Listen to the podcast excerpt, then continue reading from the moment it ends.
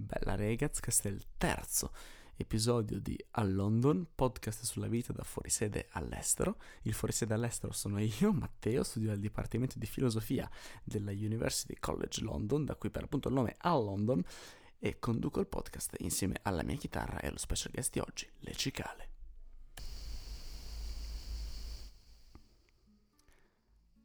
E prima di iniziare il nuovo episodio, vi lascio alla sigla. Dal momento che fa molto figo dire sigla.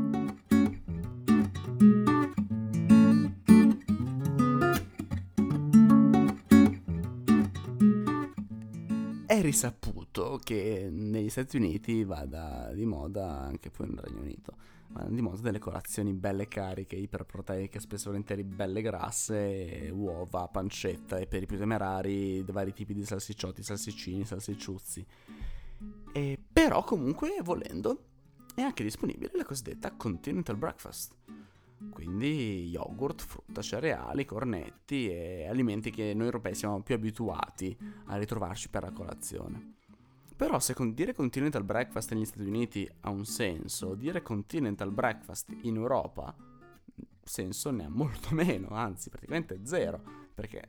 un po' continental breakfast per noi è breakfast e basta.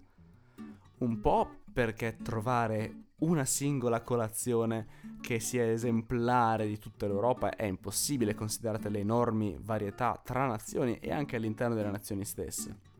Analogamente ci fa strano sentire parlare di filosofia continentale, un po' perché la filosofia europea è sempre stata molto variegata e diversificata, e un po' perché per noi quella è filosofia normale, la definiamo filosofia e basta. Questo perché, come nella colazione, anche nel modo di fare filosofia il mondo anglo-americano è molto peculiare. E ciò si ripercuote eh, sulla didattica e sull'insegnamento della materia e ci sono dei paragoni molto interessanti da fare da questo punto di vista con l'Italia, ma anche dal punto di vista puramente filosofico tra Europa per l'appunto continentale e mondo anglofono. Nei nostri licei, infatti, lo studio della filosofia equivale quasi in tutto per tutto allo studio della storia della filosofia, e il che non è per niente scontato. Perché per esempio non fare le discipline della filosofia, come per esempio in fisica si fanno eh, statica, dinamica, meccanica, termologia, onde, calorimetria e termodinamica, eh, perché mh, non la storia della fisica, Così in filosofia perché non facciamo per esempio le varie materie della filosofia, come la filosofia morale, la filosofia politica, la metafisica, la logica, la filosofia della scienza? Questo è dovuto alla grande importanza che hanno avuto nei, negli anni 20 del Novecento due grandi filosofi italiani, eh, Benedetto Croce e Giovanni Gentile. Croce e Gentile erano filosofi di idee politiche ben differenti. Croce era un grande liberale, mentre Gentile era ministro del primo governo Mussolini, con il quale appunto attuò la riforma Gentile del 23, che fu una delle più importanti, oltre che discutibili, ehm, riforme che impostarono il sistema scolastico italiano. Ciò che li accomuna però è l'appartenere alla stessa corrente filosofica, ovvero la filosofia idealista, che, per metterla in termini eh, più semplici possibile, ritiene che lo scopo della filosofia sia quello di comprendere l'evolversi del mondo tramite il processo storico, tanto che Croce andava a, a stabilire una sorta di identità tra evoluzione storica e indagine filosofica, insomma e quindi la storia e la filosofia hanno per questo motivo un nesso fortissimo per la nostra cultura. Con eccezione fatta per eh, l'idealismo liberale di Benedetto Croce, generalmente la filosofia idealista, dal suo grande caposaldo spartiacque Hegel in avanti, ha delle tendenze nazionalistiche, autoritarie e giustificazioniste, perché si vede la storia come un processo razionale necessario e pertanto lo stato vigente è quello giusto e quello che è inevitabile che sia. Quindi, così come in Germania a suo tempo, anche in Inghilterra nei primi del Novecento l'idealismo era sotto assedio e critiche feroci. Oppositore feroce dell'idealismo inglese era infatti il matematico Bertrand Russell, che eh, riteneva che la filosofia dovesse dovesse essere una ricerca collettiva della verità che trascendesse i confini nazionali. Per fare ciò doveva acquisire le caratteristiche, secondo lui, della scienza, ovvero qualcosa di eh, metodico e rigoroso, che una volta appreso il metodo potesse essere accessibile a tutti, condivisa, trasparente, in una lingua franca. Così come per esempio la fisica è la lingua franca delle formule matematiche, la filosofia doveva avere come lingua franca condivisa da tutti i filosofi amanti della ricerca della verità, indipendentemente dalla loro nazionalità, la logica. Un linguaggio che era stato recentemente sviluppato dal matematico tedesco Gottlob Frege per ricercare e analizzare i fondamenti teorici della matematica. Era nata così la filosofia analitica, un approccio filosofico che ha come mezzo principe la logica formale che ha, e che ha come interessi principali le strutture del linguaggio, i metodi della scienza e i fondamenti teorici della matematica. Due esempi quintessenziali e anche un po' estremi della filosofia analitica sono il filosofo della scienza W.V.O. Quine e il gruppo collettivo di filosofi attivo all'inizio del Novecento noto come il Circolo di Vienna e fautore del cosiddetto neopositivismo logico. Il primo, Quine, è famoso per una citazione che afferma che una filosofia per essere considerata rispettabile, per essere considerata veramente filosofia, deve essere in linea con le scienze naturali. Filosofia è filosofia della scienza. Così come per Benedetto Croce filosofia e storia della filosofia e analisi dello sviluppo del storico del mondo erano la stessa cosa, per Quine filosofia e filosofia della scienza e logica sono la stessa cosa. In modo simile, i neopositivisti logici del Circolo di Vienna ritenevano che gli unici argomenti degni di analisi filosofica fossero quelli verificabili in principio, ovvero che la mente umana fosse in grado di verificare con la logica e con il metodo scientifico.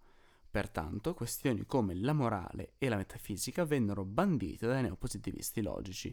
e una giudizio morale come per esempio è sbagliato mentire veniva paragonato e messo sullo stesso piano di sì, bravo, bu, quindi versi, quindi affermazioni secche, interiazioni, frutto totalmente di sentimento e non di ragione. E gli unici oggetti della filosofia per i neopositivisti logici erano logica, scienza e analisi delle strutture del linguaggio. La filosofia analitica ha ottenuto presto l'egemonia del mondo accademico anglosassone, fino ad arrivare quasi soffocante negli anni 60 e 70 del Novecento. Filosofia e filosofia analitica erano considerate la stessa cosa e i campi di ricerca per gli accademici e i filosofi di Inghilterra, eh, Stati Uniti e Australia erano molto ristretti ed erano quelli di interesse della filosofia analitica. E che si opponeva non solo all'idealismo, ma eh, aveva una netta differenza di interessi con tutta la filosofia che si era sviluppata in Europa da Kant in avanti, perché fino a Kant possiamo parlare di una filosofia abbastanza totale e interessata a molti campi, mentre invece dopo cominciano a prendersi delle pieghe che gli americani e gli inglesi cominciano a definire filosofia continentale, ovvero idealismo, come menzionato prima, ma anche marxismo, psicanalisi, fenomenologia, esistenzialismo e così tante altre correnti filosofiche che si occupano dei cosiddetti grandi temi, quelli che Di Freddi definisce le parole con la maiuscola. Quindi magari libertà, amore, vita, morte, essere, esperienza, e, um, Dio, anima, si viene a creare quindi una netta distinzione di stile, interesse, approccio e argomenti tra il mondo analitico e tutto il resto del mondo filosofico occidentale che si era sviluppato prima e in contemporanea a questo grande scisma metodologico, che verrà definito filosofia continentale. Sebbene i termini analitici e continentali e siano ormai ampiamente utilizzati, soprattutto nell'ambito accademico anglosassone, è praticamente impossibile classificare pienamente i due movimenti. In primis, trovare un unico termine per definire la tradizione filosofica europea non analitica è praticamente impossibile, perché filosofia continentale è un termine ombrello che raccoglie eh, una grandissima varietà di correnti filosofiche molto diverse, spesso volentieri contrastanti tra loro. Jacques Derrida, filosofo francese degli anni 60, sostiene che più che trovare una distinzione tra filosofia analitica e continentale, è più opportuno parlare di una distinzione tra filosofia analitica e tradizionale, perché la filosofia che viene chiamata continentale si occupa dei grandi temi di cui la filosofia si è sempre occupata, mentre la filosofia analitica è un'invenzione totalmente moderna ed estremamente circoscritta. Così come non è corretto andare a parlare di filosofia analitica come un fenomeno totalmente anglofono, perché alcuni dei più grandi contributori al movimento analitico, anzi addirittura tra i fondatori del movimento analitico, sono di lingua germanica tedesca, come per esempio Gottlob Frege e i filosofi del Circolo di Vienna, e su tutti colui che ispirò le idee del Circolo di Vienna, ovvero il grande filosofo Ludwig Wittgenstein, che il Time, da brava rivista americana, eh, va a definire il più grande filosofo del XX secolo. Grande logico e filosofo contemporaneo, Graham Priest, eh, racconta che quando era studente di matematica a Cambridge negli anni 60, al suo leggere Hegel e Heidegger era considerato con un cattivo occhio perché erano visti come persone non grate, quei due autori nell'ambiente analitico dell'epoca. E allo stesso modo un filosofo americano molto importante e che io apprezzo moltissimo, a cui ho dedicato un articolo sul sito di Teatro sul Banco che vi invito a leggere, è, è stato rivoluzionario anche per aver reintrodotto temi come politica, morale e estetica nel mondo analitico. Questo per dire che, grazie ad alcune menti originali e dissidenti, anche il mondo anglosassone ultimamente si è aperto ai grandi temi tradizionalmente trattati dalla filosofia ed è nata in questi ultimi anni una sorta di mix molto interessante, come adesso c'è la, l'estetica analitica, la metafisica analitica, e che magari se si considerano l'idea del circolo di Vienna è considerato un controsenso, ma che in realtà è sì discutibile, ma molto affascinante e grazie al cielo si dimostra comunque una sorta di apertura tra i due mondi. Adesso io non studio solo filosofia analitica, e ho anche storia della filosofia e ho anche, posso studiare autori che sono stati considerati tipicamente continentali, cioè sono corsi su Nietzsche, corsi sulla sto- scuola di Francoforte, corsi sul marxismo, sull'idealismo e su Hegel alla mia università. Quindi comunque adesso negli ultimi anni si è verificata una grande apertura al mondo appunto della filosofia che Derrida definirebbe piuttosto che continentale tradizionale. È comunque vero che pur essendosi adesso aperti dal punto di vista contenutistico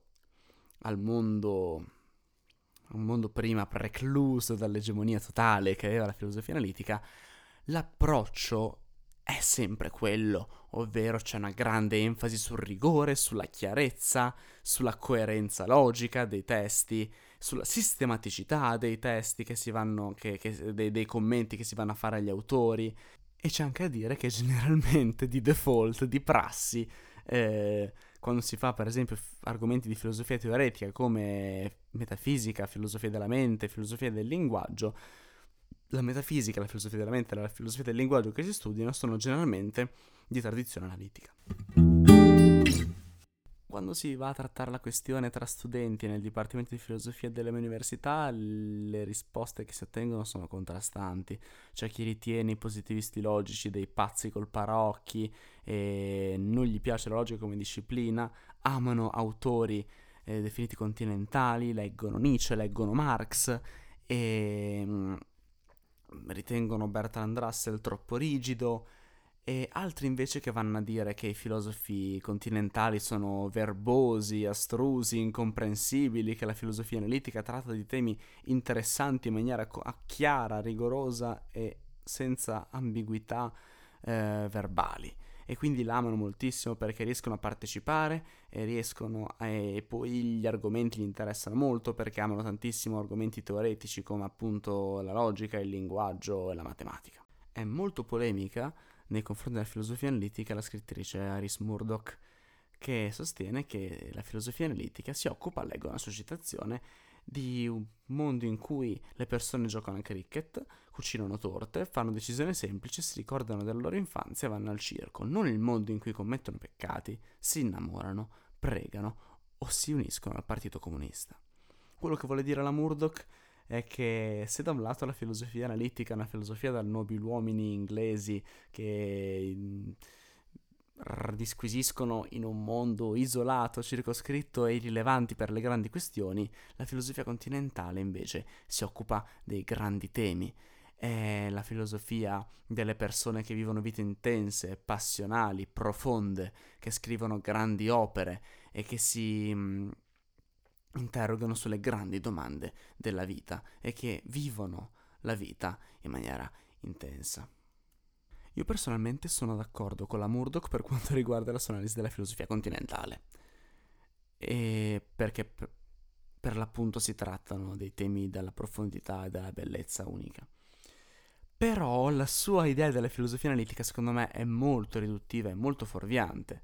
Eh, già ha commesso un errore convenzionando il Partito Comunista, anche perché eh, molti filosofi analitici ebbero una vita politicamente molto attiva e secondo me molto intensa, molto passionale, molto vissuta. Bertrand Russell finì in carcere per il suo attivismo pacifista durante la Prima Guerra Mondiale. Karl Popper, filosofo della scienza, scrisse un'opera monumentale sulla tolleranza e sulla società aperta. Schlick, che era un membro del Circolo di Vienna, fu ucciso dal regime nazista per le sue idee. Quindi andare a dire che la filosofia analitica è un mondo di nobiluomini che giocano a cricket non è per nulla corretto. È comunque vero che la filosofia analitica ha dei grossi difetti, in particolare ne ha avuti moltissimi in passato, adesso c'è un, una, un'apertura mentale maggiore, una maggiore apertura e dialogo tra le due correnti. È però vero che la filosofia analitica ha avuto dei grandissimi limiti intellettuali e una grandissima presunzione in passato. Penso alle frasi di Quine sul fatto che l'unica filosofia degna del nome sia la filosofia della scienza, o alle teorie del circolo di Vienna sul fatto che tutto ciò che non è verificabile in principio, ovvero tutto ciò che non è logico, linguistico, scientifico, è nonsense, sono, secondo me, aberranti. Io amo tantissimo dei, i campi di interesse di Quine e del circolo di Vienna. Io sono un grande amante della logica. La logica è stato il corso che mi ha dato meglio quest'anno all'università. Però bisogna anche ammettere che la logica ha i suoi limiti. La filosofia del linguaggio e della scienza hanno i loro limiti e che sono altre questioni estremamente importanti che vanno oltre la comprensione logica. E quindi secondo me la filosofia analitica si fa grande e meravigliosa una volta che ammette i propri limiti e apre i propri interessi anche al mondo cosiddetto continentale perché i temi trattati dai filosofi tradizionali, se vogliamo utilizzare la terminologia di Derrida, che secondo me è più corretta, o continentali, se vogliamo utilizzare il termine di uso comune in Inghilterra e Stati Uniti, è meravigliosa per i temi trattati, per la profondità e per le teorie così influenti come l'esistenzialismo, il marxismo, non si può immaginare la filosofia senza queste teorie. E così come è bene che la filosofia analitica si apra al mondo continentale, è anche vero che il resto del mondo filosofico e faccia bene a prendere esempio dal mondo analitico per la chiarezza eh, che è da, e dal rigore che è tipica dei saggi dei filosofi analitici, perché comunque essendo la filosofia una disciplina dialogata e comune, collettiva dal punto di vista della ricerca, e avere dei testi chiari e rigorosi che si riescono a, inte- a comprendere e a commentare in maniera altrettanto chiara e rigorosa, secondo me è di grosso aiuto alla disciplina e alla ricerca. Vi lascio con una riflessione dell'accademico Giovanni Bottiroli sulla filosofia analitica. E Bottiroli paragona il filosofo analitico a un ubriaco che durante di notte perde il proprio orologio, va sotto un lampione e cerca solo sotto il lampione perché è soltanto lì c'è la luce, soltanto là sei in grado di vedere. Però non è detto che l'orologio sia lì e quindi eh, uno potrebbe andare a dire che l'orologio non esiste, non ha senso pensare alla sua esistenza perché non riesce a vederla eh, alla luce del lampione. Ecco, questo è il, l'allegoria dei limiti del filosofo analitico secondo Bottiroli, che implicitamente sostiene che in realtà bisogna eh, aprirsi al, all'ignoto e al buio, guardare nell'abisso per ricercare ciò di cui si ha bisogno, anche se non si vede. E, ehm, io pur amando la logica e la filosofia analitica non posso che condividere e mi auguro che dopo questo episodio siate in grado di eh, dare voi una vostra risposta personale diversa a questa provocazione. Io vi saluto,